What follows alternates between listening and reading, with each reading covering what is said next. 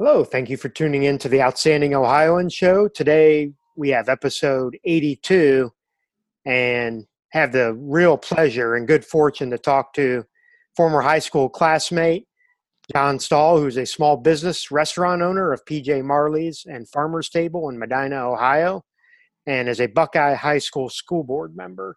And today we're going to talk about kind of his path on how he got to those positions and then what the impact is of the coronavirus and everything he's working through in both those scenarios. John, welcome to the show.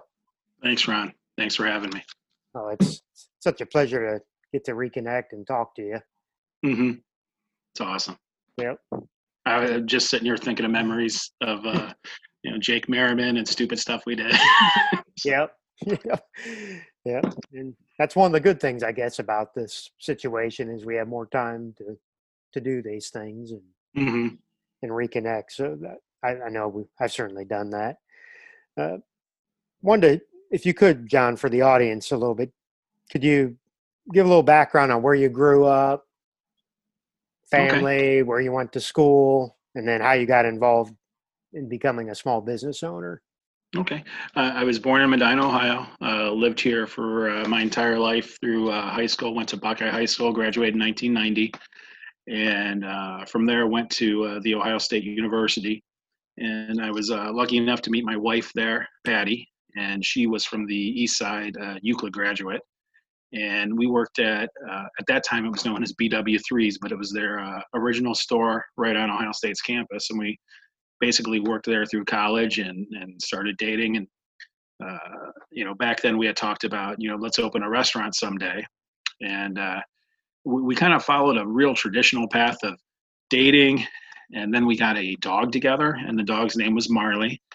And uh, um, so like even before we got engaged it's like let's have a restaurant we can call it p for patty j for john marley's. And uh, we actually scratched that out on a uh, cocktail napkin probably about 1994 95 i think it was. And uh, you know, we, we graduated college, we went into our careers, but always had talked about it. And uh, we were living in Columbus for a while. And after we had our first uh, two children, Jacob and Jonathan, uh, we decided that we wanted to raise them in a uh, community like we had grown up in more so. So, and it was uh, actually a pretty easy choice between uh, Buckeye and Euclid. So we moved back up to the Buckeye School District and had two more kids up here, so we have four boys. Um, and we've had PJ Marley since 2014, and it was probably um, eight years ago. We were, you know, sitting around talking, and it's like, well, we're not getting any younger. And if we really ever, because we've always talked about the restaurant thing, it's like if we want to do it, we better do it now before we get too old.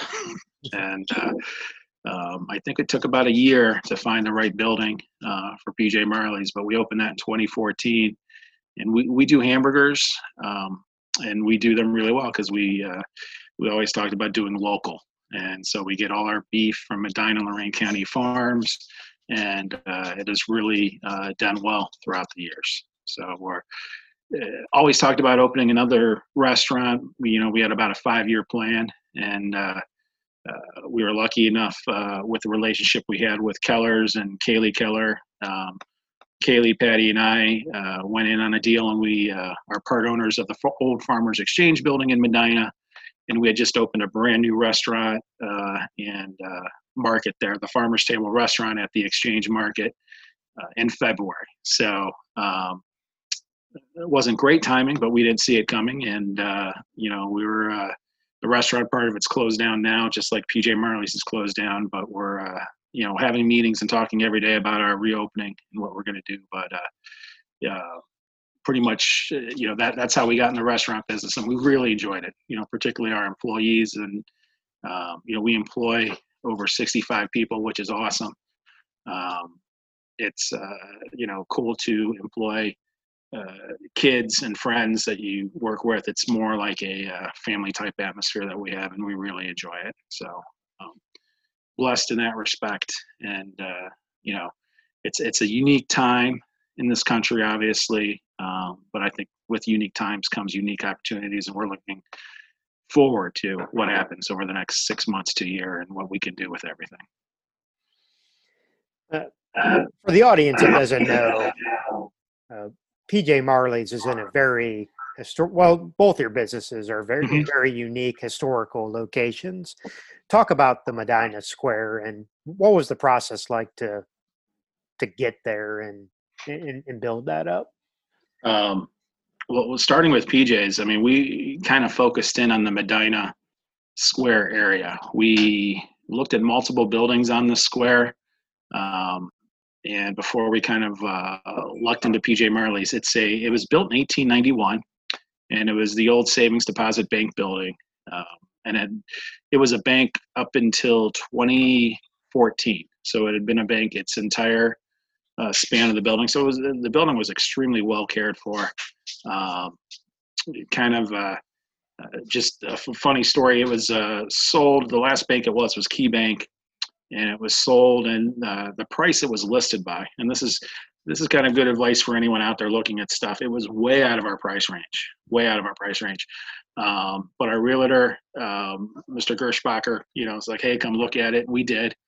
And the one thing I was looking at on the sheet, it's like this the square footage is ridiculous. You know, um, it seems way too bigger. You know, so uh, went down to Medina Hardware, built bought a wheel so we could measure everything, and it's like the square footage is wrong. So it has. If anyone's been in the building, there's a beautiful um, ceiling that that uh, was a drop ceiling, but before they had a drop ceiling and it was like a cathedral up there and they used to have a uh, painting of the sky and everything that they covered up and it it doesn't look right now so we've got the drop ceiling but they counted all that as square footage so they counted it as two floors when it was actually one floor and a basement.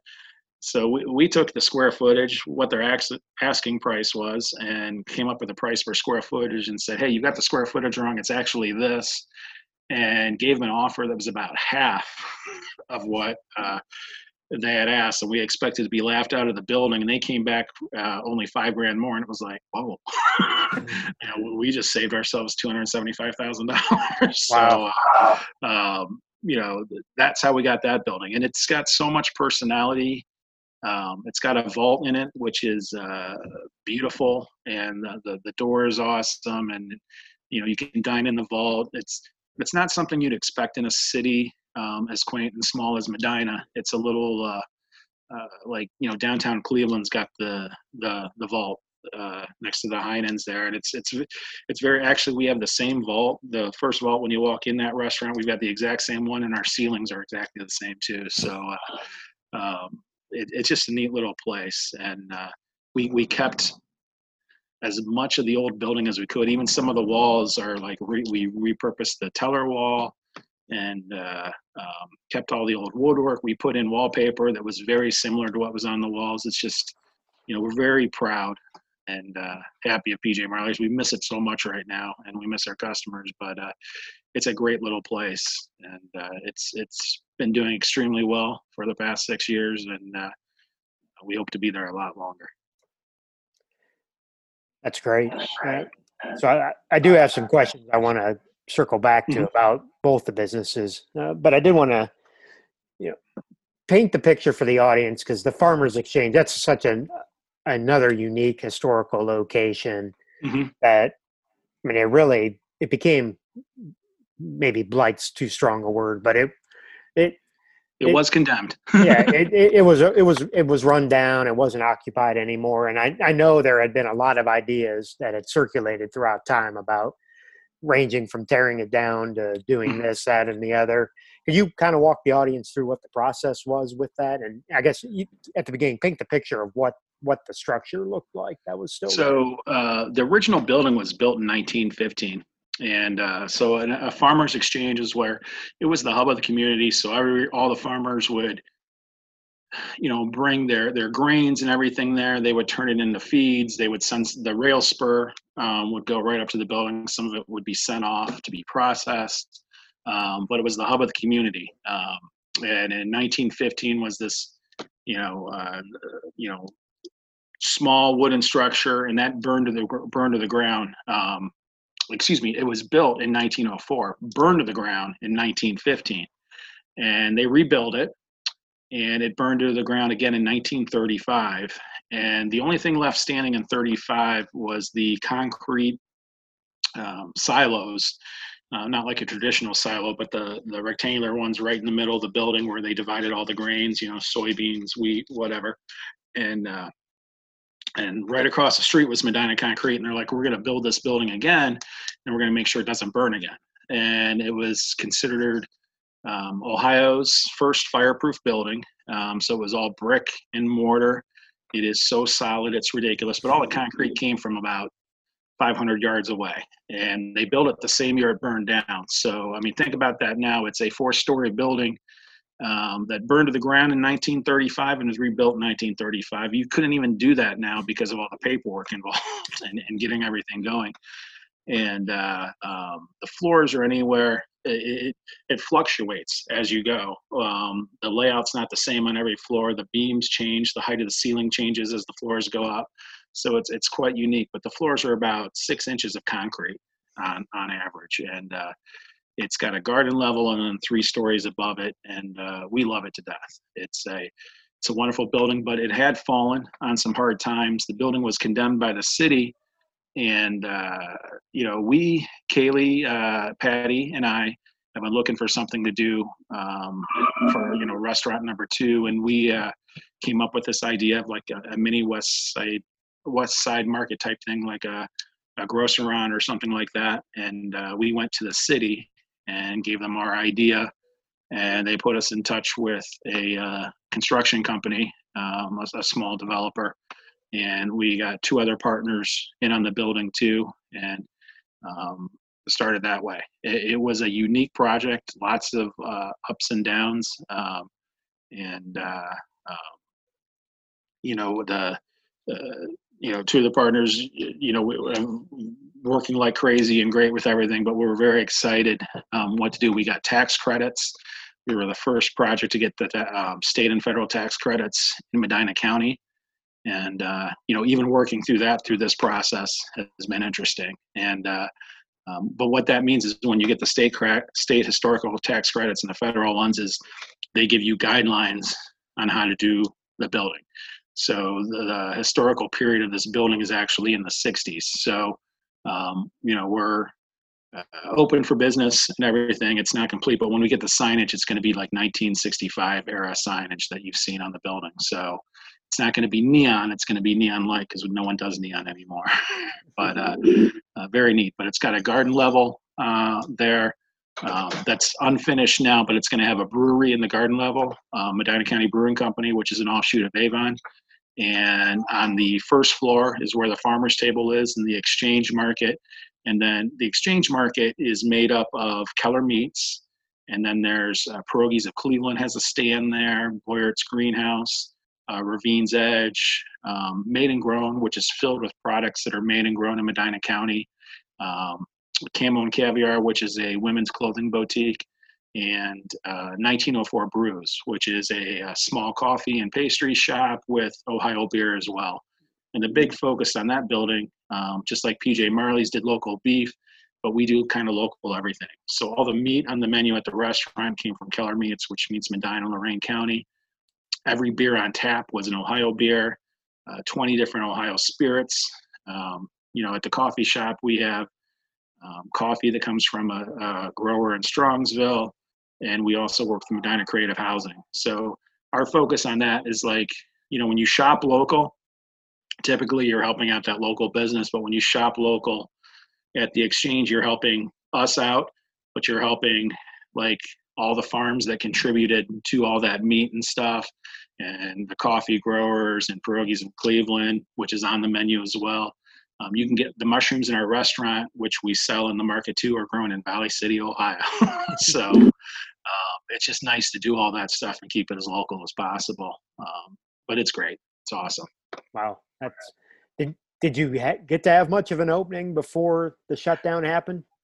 We haven't had a grand opening yet. Okay. So we had scheduled the grand opening um, for uh, April, and uh, um, we were waiting for the brewery to open as as well, and we had opened in February, and we wanted a few weeks before we had the grand opening anyway. And uh, you know, It, it's it's just what it is. We will have a grand opening someday, and we will celebrate. It could be September or October. It depends. So we'll do it as soon as uh, as soon as uh, everything's up and running again. And so the brew, the brewery's still working through some of their. They haven't opened yet, but a lot of their stuff they're waiting on now too is for uh, the state to reopen. So they have to put their tap system in, um, which they need to get their health certification, and no one's doing that right now. They have to wait a couple weeks, and then the health department's not going out doing some inspections, and once they do, then they have to get their liquor license. So they're they're probably looking at June, hopefully. I got you. Uh, I I have a feeling you hit on some of these points already. Uh, the audience may may or may not know Medina, Ohio. Very competitive with restaurants and and and and in the food industry in general, uh, as well as that whole area. I mean, anything within a half hour drive there, there's a, there's a lot there. How do you differentiate yourself? That we we differentiate by being local, and um, again, you're you're when you buy something on our menu, you you know it's fresh. Um, uh, like at, at PJ Marley's, a lot of places get their you know meat in, and they'll get it once a week. Okay, you know we probably get meat four or five times a week, and it has literally uh, been ground that morning, and it's never frozen. We we don't freeze any of our burger meat or anything like that. Um, the, the freezer we have at PJ Marley's is extremely tiny and small. And actually, that was one of our um, one of our issues. Sorry about that. One of our issues um, when we uh, COVID hit was okay. We need to start, you know, just preserve this food. We need to freeze it. We have no freezers, so uh, it's like let's go out and get some freezers. But you know, there's no microwaves there or anything. Everything's done fresh, and uh, it's not a hundred percent scratch kitchen, but it's pretty close. So like when we get uh, stuff in, there's nothing that really comes in where you open it up and serve it. Okay, our our pickle chips is a great example.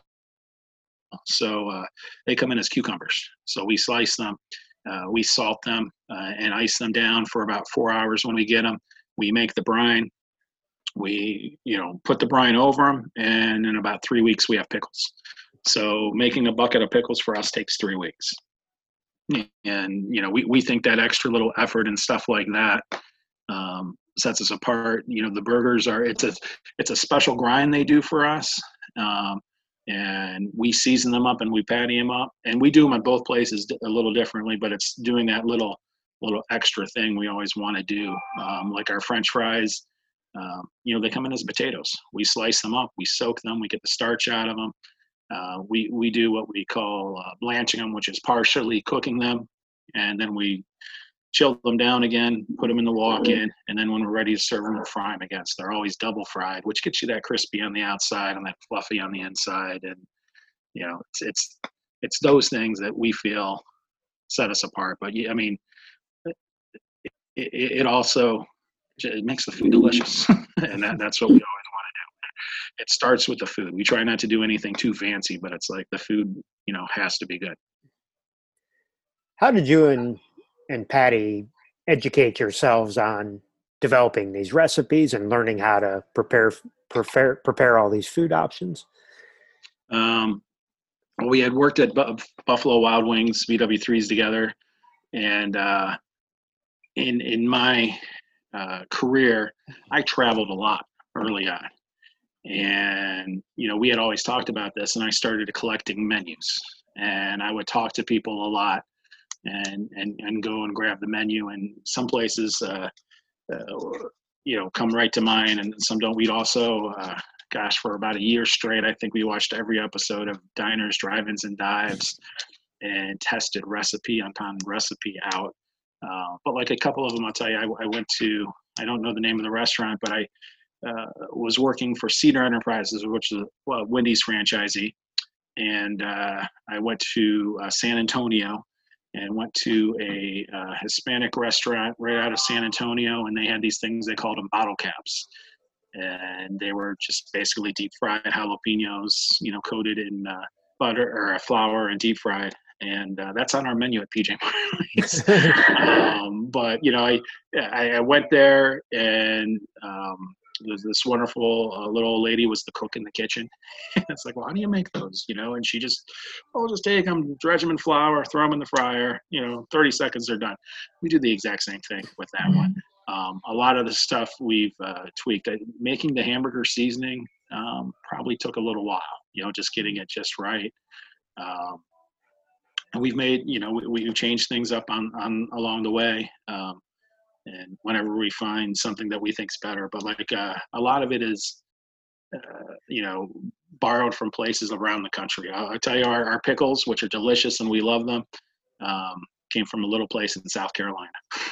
so uh, we just tweaked it a little bit. That was a Diners, Drive-ins, and Dives special. Gotcha.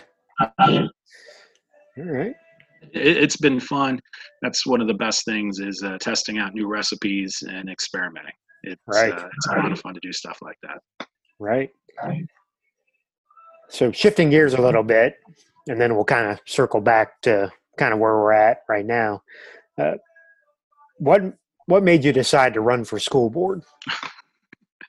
uh, temporary insanity, probably, but uh, um, that was I've been on the school board since 2010, and uh, uh, for those not familiar with Medina or Buckeye schools, uh, uh, I had uh, at that point I had a my oldest was eight, so I had an eight-year-old, and Buckeye had not passed a levy. I think at that time in 16 years or something like that, and uh, there was a lot of I think mistrust between the community and the school board and the administration and things like that, and uh, um, you know most of it was due to lack of what I thought was lack of communication and lack of transparency. So um, they had a position open up because someone resigned, and I applied for it, and I was chosen. September uh, 2010. So. And then how? When did you? How many? How long are the terms, and how many times have you been reelected? Uh, I've been reelected twice. The terms are four years. Um, so I uh, was on there to uh, a year, and then I had to run again. So I've got uh, um, uh, my term will expire not this January, but next January. Okay. It's December. Okay. Did you? So you're you were trying to go in and bridge the communication gap and yeah, make things transparent.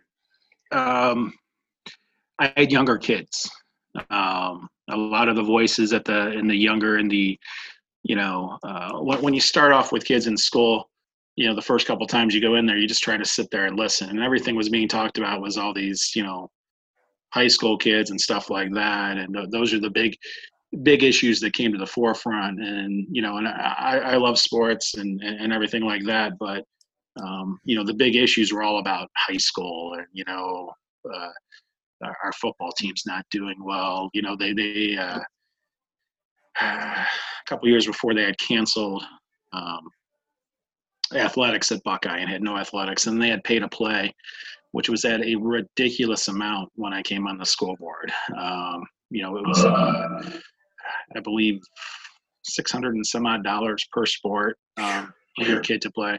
And you know that's just the beginning too because there's additional costs when your kid goes and plays sports and um, you know question you know just asking questions like well how much money is that? How's that benefit you know x y and z? And how you know is it totally self-funded or things like that? And and you know talking about making good business decisions. Um, you know my boss at cedar enterprises david karam was extremely analytical and it's like looking at these numbers and seeing if we're actually making great purchasing decisions.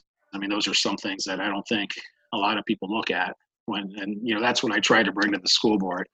Um, you know just some examples i'll tell you uh, you know we had just purchased um, right after i got on the board there was a complaint about oh they're making the booster club play for football helmets.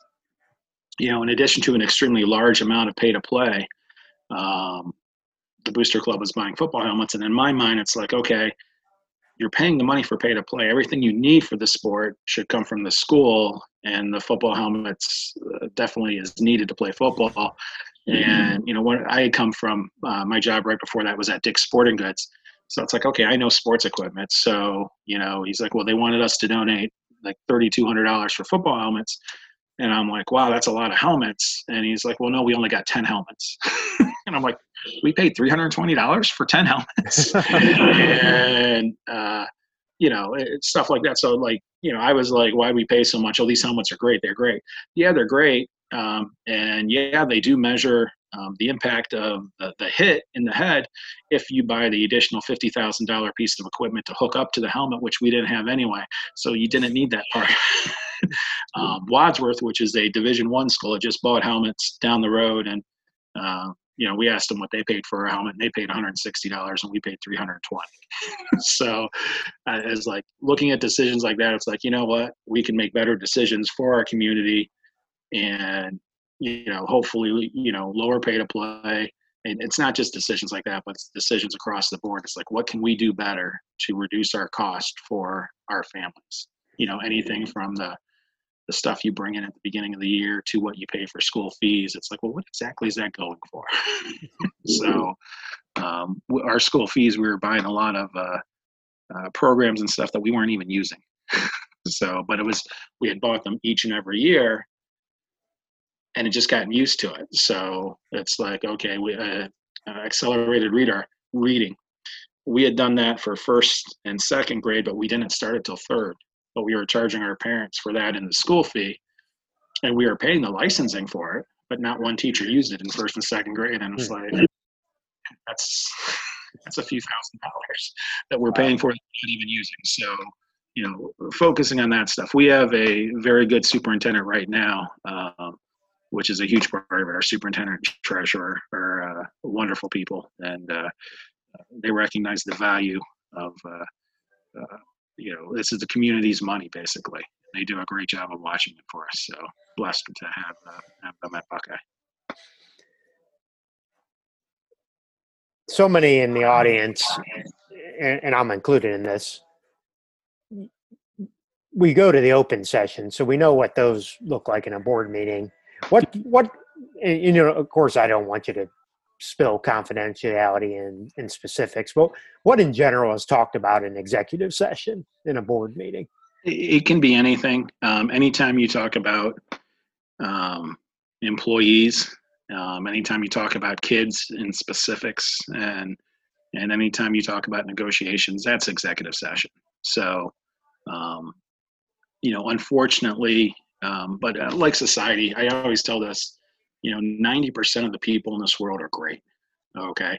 Um, 10% aren't and then you, you can break that down into different levels to find that and um, i find that's pretty pretty across the board in everything. So you know not everyone's going to be a wonderful person and you, you, you try to to weed those people out. And you know most of our uh, teachers and staff are just great wonderful people but that's you know what you talk about in executive session is that other 10% and you know um, it's uh, you know, and and the, the same mistakes that we would hear whispered about when we were in school, we we just hear them in more detail in uh, executive session, I think, and uh, unfortunately, have to take action on that.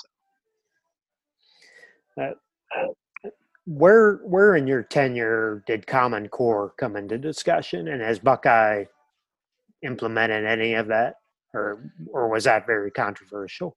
Um, it's extremely controversial. Um, I, I, think the biggest thing parents uh, have issues with now is probably the math and how they teach right. the math, yeah. and which is which is with all this at home um, online learning. I think that's going to take another hiccup for uh, the teachers next year because uh, uh, it, it is different on how they teach the math, and I can tell you that uh, when my son had math questions, my nine year old, I reverted back to the way I was taught and showed him how to do things that way and, and, and did try to bring his way into it as well. Um, uh, that's the thing I hear the most pushback on is the math. I hear a lot though on uh, state testing, and um, you know everyone's got an opinion on state testing. Uh, I'll say this: it's it's a snapshot in time, and um, should never be used to fully evaluate a, a, school at that you know for everything now if they're consistently performing low um, then there's probably an issue. But also, if they're consistently performing high, you know, I, I hate to teach to the test. Okay, and I, I'm probably not in full agreement with with all my fellow board members on this too. But I hate teaching to the test. I, I prefer um, a different type of teacher and and that's just me. But the, the teacher that you knows that cares um, that teaches you the subject matter but also goes a little bit above and beyond that. Um, those are all always my best teachers at buckeye you know anywhere from mrs crean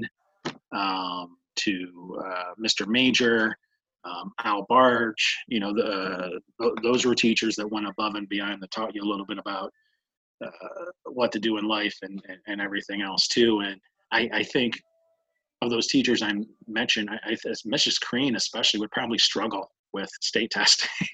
and, you know, she was a wonderful teacher and uh, um, one of the best we had there. And it's uh, a, a, lot of the state tests, uh, you know, they're, they're, they're different. And it's, we focus so much time and energy on that stuff. And then some of the subjects that aren't tested, I think, get pushed to the back burner a little bit in, in that regard as well.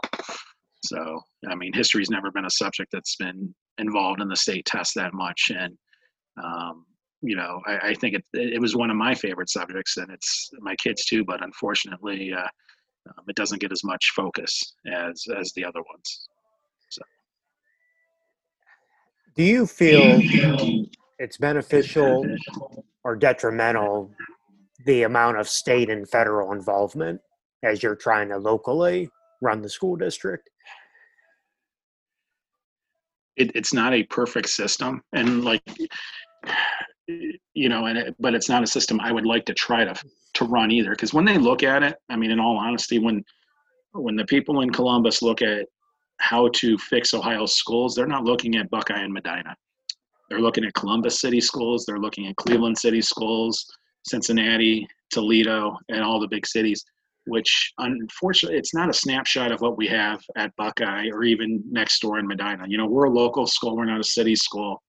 Um, it's a big difference, and uh, and they try to mm-hmm. fix the most problems and affect the most kids, and they're not really doing what benefits our kids. So I would benefit. I would I would like more local control of, of, of the dollars spent, but again, there needs to be some oversight. Okay, because um, I, have seen it too easily where dollars are misspent because they act like it's not their money and or uh, it's free money and it's not always free money out. Um, or uh, the schools are pretty much closed down. Um, we're bringing a new class in and this is why i love our superintendent. And uh, he's like yeah we needed to build a new um, well basically a wall. He goes we're taking a classroom we're dividing it so i need a wall and i need a doorway. And uh, maintenance is like, well, I'll call someone up to do it. He's like, it's just a wall and a doorway. It's Your maintenance. Let's keep it internal. Let's do it internal. We don't need to call anyone for that. And that's, you know, that's the way to do stuff like that. What can you do on your own to save money? And you know, if if you got your own business and you got to call someone in all the time, you realize that okay, just for them to come out, okay, for a plumber, I don't know, around 150 bucks. you know, an electrician about about the same, you know, and it's like if you can fix some of that stuff yourself, you know, because these are huge buildings and huge investments in the community and you know plumbing especially. I mean i'm guessing everyone out here listening has walked into a school and walked in a school bathroom and seen a leaky faucet because it just happens. And when i worked for the wendy's franchisee um, they had this document which was awesome. So basically if you saw a leaky faucet you had to count the drips in 10 seconds. And then they had a formula and they told you how much water you were wasting on a monthly and then yearly basis by how many times it was dripping. and um, it was a nice little piece that someone put together. And uh, every time I walk in and see a leaky faucet, I'm like, come on, guys, it's just a washer. Fix it. So, yeah. So, another question about the school district how often do you take your kids down memory lane and and here's where i'm going with it i'm in awe of the athletic facilities today mm-hmm. that are that are buckeye i i eh, when i when i when we go up there and visit my folks and and, and my wife's folks I, I, I tell the boys, yep, this is this wasn't there, this wasn't there, this wasn't mm-hmm. there. Right? Do do your sons have a sense of how lucky they are for the facilities that they have? I, I think my oldest definitely does. Um, yeah, they they're a little bit spoiled with the facilities, and even it, it's tough for me to be in this community and hear people complain about our facilities, and that they're not. We just joined a new conference, uh, the the Great Lakes Conference, um, uh, which we won in football this year. So awesome that we won it in wrestling too. but uh, um, you know, I think we're the only school I think there's two schools in the conference that don't have turf, and you know that was one of the things. Oh, we definitely need to get turf, and um, you know a bunch of booster uh, people this summer, uh, Diane Maitland and everything. They, you know, we cleaned up our bathroom and our concession stand, made it look good. But I tell them, I'm like the, the track, which by they just they've got a brand new track. I call it brand new. It's it's over 12 years old. They're resurfacing it this week. Um, and I'm like, I still call that track brand new. And I'm like, we had a track meet my freshman year in high school. And that was the last track meet they had for years because we still ran on cinders. Right. and no one wanted to run on cinders after our freshman year. I'm like, I did not have a home track meet all through high school. and and I'm like, that's just the way it was. And I I didn't think it was bad. I actually think it prepared because I we'd run on that cinder track and then we get on these all weather tracks and be like, wow, this is easy. and that's you know they they kind of run on all weather tracks, but they the, the facilities um, have come a long way, and uh, th- there's still more to come. Uh, we are working on a facility plan, and uh, there's some dreaming going on, and uh, um, you know probably within five to uh, you know eight years, you'll see some huge changes at Buckeye too. Um, hmm you know, some of the things do need upgraded. Um, uh, the wrestling room is the same one they've had for years, and I, I, think that does need upgraded. But they got a new baseball field last year. Um, I was disappointed to see it move to the back because I love to have it up uh, up front, and uh, but it's next to the the softball field back there, um, and, and the, the, the track is is phenomenal um, compared to what we ran on and, everything. Which again, I still call it the new track, and it's getting resurfaced this this week. So, but it'll be hopefully my my senior who's uh, missing his uh, senior year of track. Uh, um, you know, in a few weeks he'll he'll go and he'll he'll jog around that track at least once or twice. So, just to try it out. Right. Right. So so circling back to today. Uh, I think you said PJ Marley's is closed. You're not doing takeout no, we're not. We we did takeout um, for a little while there. Um, it was very, uh, very, very tough for us to do, and um, you know it. It's not what we did, um, and we really didn't have time to adapt, which is what we've been doing now. So when we reopen, we'll be doing some uh, carry out, obviously, and stuff like that. Uh, we were losing money every day, and Medina has been very supportive. Um, you know, a lot of restaurants have shut down, a lot have stayed open, and people continue to go out and support those restaurants, and they've, you know, um, they're they're doing a good job. And I, I, know it's tough for a lot of them out there um, to try to keep their names viable and everything like that. But uh, we were just losing money each and every day, and in the early couple weeks, we weren't sure exactly how long this would go on we were probably more optimistic then than it was that it was like okay this is going to be a month maybe two at the outmost and we'll, we'll see what we can do here. Uh, you know now reality is a lot different and uh, we do plan on reopening reopening fairly soon on both of them. And we will we've tweaked menus we've changed it's it's basically like going in and opening two new businesses again. And mm-hmm. um, you, you, you change your your uh, uh vision statement. Okay, your mission may still be the same, but your vision has got to be a little different on how you do everything. And there's stuff to adapt to. I I, I think all fair. I, I talked to you about you know yesterday Governor DeWine gave a uh, his update, and everyone had to wear masks. And you know you spend an hour and a half today trying to get masks sourced and everything ready to go. And then today on the update, there's no mask needed. so, uh, you know, things change every day. We just have to be fluid. Um, but like, uh, oh, this is exciting because I went to the store today and I, I found some of this, which is antibacterial. so, right.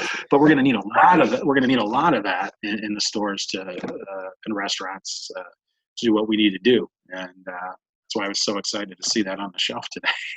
Yeah. And uh, uh, but like beef prices, beef prices are right now about twenty five percent more of what you know we would be paying for beef and everything. If you can find uh, meat in your stores, I know uh, Keller Meats is doing a fantastic job of everything, um, but a lot of the cities they're they're having trouble finding uh, meat on the shelves and everything. So hopefully that's something that that clears up and, and everything. So that's a whole nother story. We could talk about that for hours. right, right. Uh, so there's been a lot of state, federal, quote unquote, assistance being offered to small mm-hmm. businesses. Mm-hmm. What what's that process looking like for you? You we talked off air that you the mountains of paperwork. What what's what's it look like? What's have you had any outcomes from it yet? Mm-hmm. Um, we were all over it from the beginning. Patty was doing paperwork uh, at the very beginning, and it is lots and lots of paperwork. Um, and I can't even begin to tell you some of the dates, but it at first it went by bank. So they encouraged you the, the first couple weeks to go with the bank you had your loan with because they know you, they've got all your information, stuff like that. So at PJ Marley's, which is the one we started with, uh, is Chase. So I think um, dealing with them was was a little tougher than the the other bank we dealt with, Fifth Third, uh, but a lot of it had to do with the the banker and uh, uh, on on basically their knowledge of what was going on because it was changing every day. So if they weren't doing their homework at night, they didn't know what was going on the next day.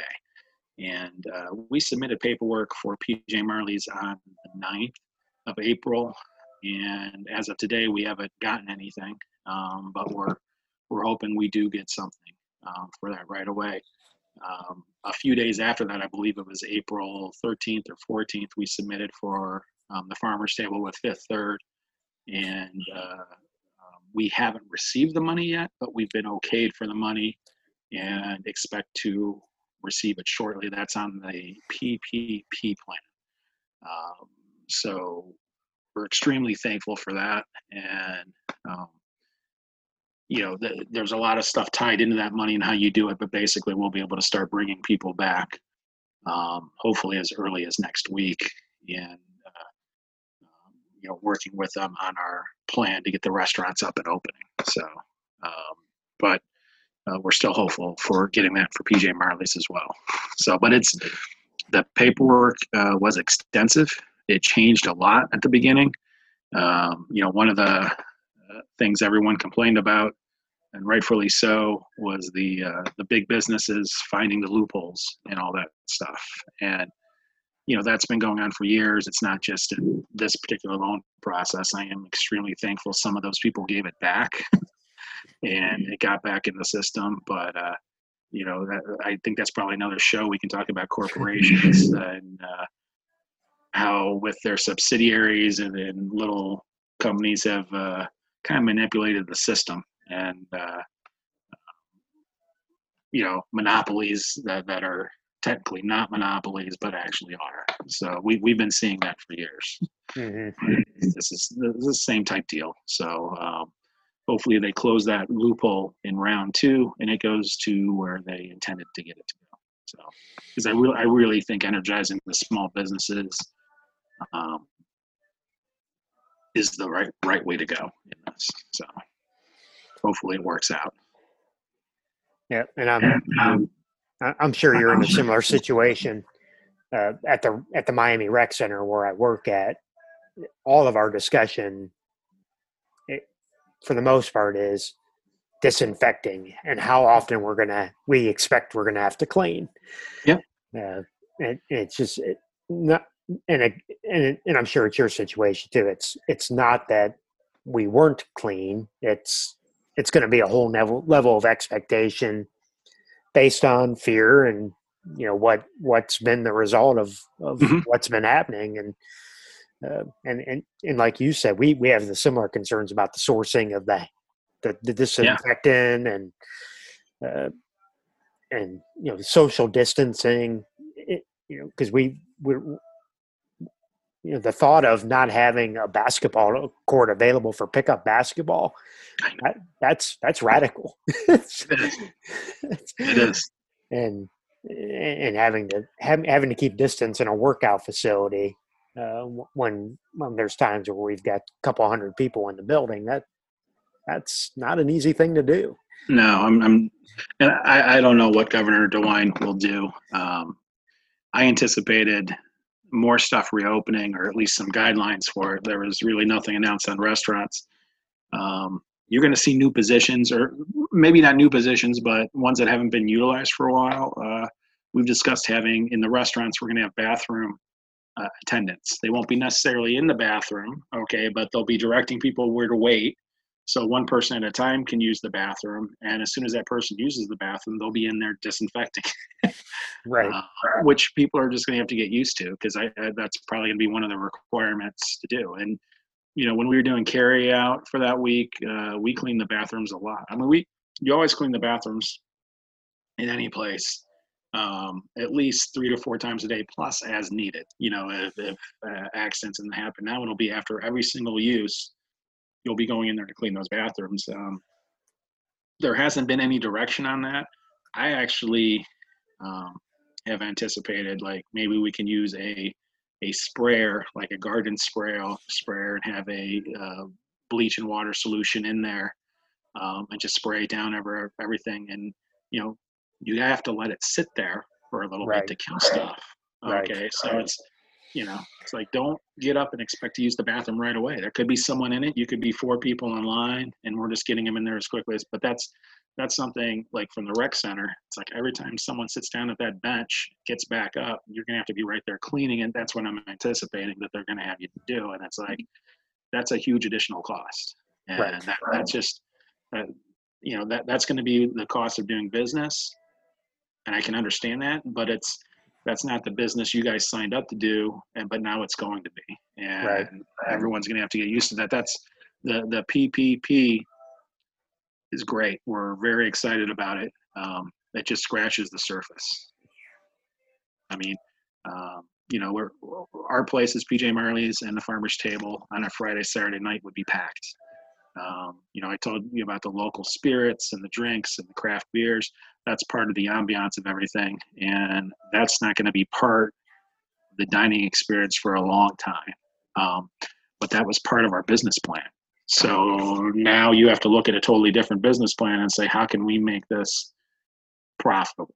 So, I mean, replacing the payroll is wonderful, but you know that was the old business and this is not the old business that that would work if everything was status quo and we know it's not going to be status quo. So it's like how do we get it to work? Which is again it's like launching a new business. And with, with you guys with any business you got your budget and you didn't expect you'd expect you know most people when they work out kind of wipe their sweat off and stuff but that's not going to work anymore. Now you'll be spraying each and every one after everyone uses everything uh, you know how do the locker rooms work? How do the showers work? I mean it's you got to think about everything and getting the product in is not going to be easy. That's why when he announced the mask it's like okay we're not going to be able to get mask. We got to figure this out. And you know let's jump all over it and then you know 24 hours later it's something new. It's understandable that's going to happen um, but it, it's like that with everything. You know you have to you, you want to plan for it uh, but you don't want to plan too much because the the game might change. Right. So, uh, you know, going back to school board, are you, are you are you anticipating a fall opening? I, I surely hope so. I, I, think it may be a blended version. Um, my kids want to go to school. Well, th- three out of four want to go to school, and you know, one of them will be starting college in the fall, and uh, you know his college experience is going to be so much different than mine. I mean i remember driving down to ohio state my freshman year and um, you know the music the people the the cookouts. I, I was you know small town buckeye kid i was amazed. You know uh, my son's first college experience is probably going to be this. Right. And you know it's like how do you meet people? How do you interact and and stuff? Uh, you know with this for the first time, like when you meet someone for the first time and it's just talking back and forth. So it it'll be interesting. It'll be different, and you know, uh, time will tell. Because I've always said uh, kids nowadays need to work on their social skills, and I've always said, well, that's what college is for, you know. but well, we'll see. Maybe it's not anymore. Right. Hmm. Yeah, we're we're looking at the same thing too, and I, I mean, there there's a lot in there. I mean, Miami's enrollment is is down for for the up incoming class, and uh, a lot of our business is done in the summer because we we host big swim meets and those kind of things. And yeah, uh, the longer we stay closed, the the more detrimental the impact's going to be. And that's uh, you know my son's down to his final few choices for college, and he's going to play football. And it's uh, you know talking to the coaches right now. Um, they're in the planning process, but not, you know, you can tell it in their voices. They don't, it's like, well, do you have plans on, oh, no, no, we're going to get together and practice. And if not, we'll figure something out. but they don't, you know, it's, you know, he's a defensive kid. So the defensive will be easier to teach. But I'm like, if you're on offense, you got to learn a lot of stuff. And I'm like, a lot of it's repetition over and over. And, you know, kids are going to struggle with that. And, um, they'll be spending so much time on the computer because they'll, you know, usually, you know, it's uh, at school or anything. You're, you're, when I went to college, which was so long ago, we didn't have computers individually. We had computer labs, but uh, now they'll be carrying everything with them. And, uh, uh, you know, sports or intramurals when I went was a time to relax and have fun. And that, that's not going to be there. It'll be computer, computer, computer, computer. And um, it's, it's, it's different. It, it really is. So it's, I think a lot of them will uh, struggle. Uh, but again, uh, they'll overcome eventually and they'll figure it out, hopefully, if they're resilient, resilient enough. So we'll see. Right. So, John, if, if people want to get in touch with you or learn more about PJ Marley's and the, the Farmer's Table, what are some resources they can look up? Um, both PJ Marley's and the Farmers Table are on Facebook. They can definitely check out our Facebook pages. Um, PJ Marley's has a uh, website, uh, pjmarleys.com, and we're actually um, in the process of having a Farmers Table website too. We'll have that probably within the next week or so. Uh, but Facebook is, is the best way. And they can always reach out to me through uh, Buckeye High School as well if they want to get information on school boards and stuff. So uh, Jay Stahl at buckeyeschools.org. Okay. Okay.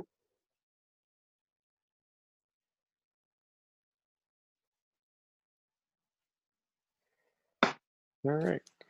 Well, if you could hold the line for one minute, I'm going to sign off here, and then we'll wrap it up. Thank awesome. you for tuning. Thank you for tuning in to the Outstanding Ohioan Show today. John Stahl was our guest on episode 82, small business restaurant owner in Medina, Ohio, and Buckeye High School school board member. Thank you for listening. Please leave a rating on your various platforms that you're listening to the podcast. If you want to email for suggestions on the show, please do that. Please refer to the show notes for references about our conversation. Thank you for listening and have a great day.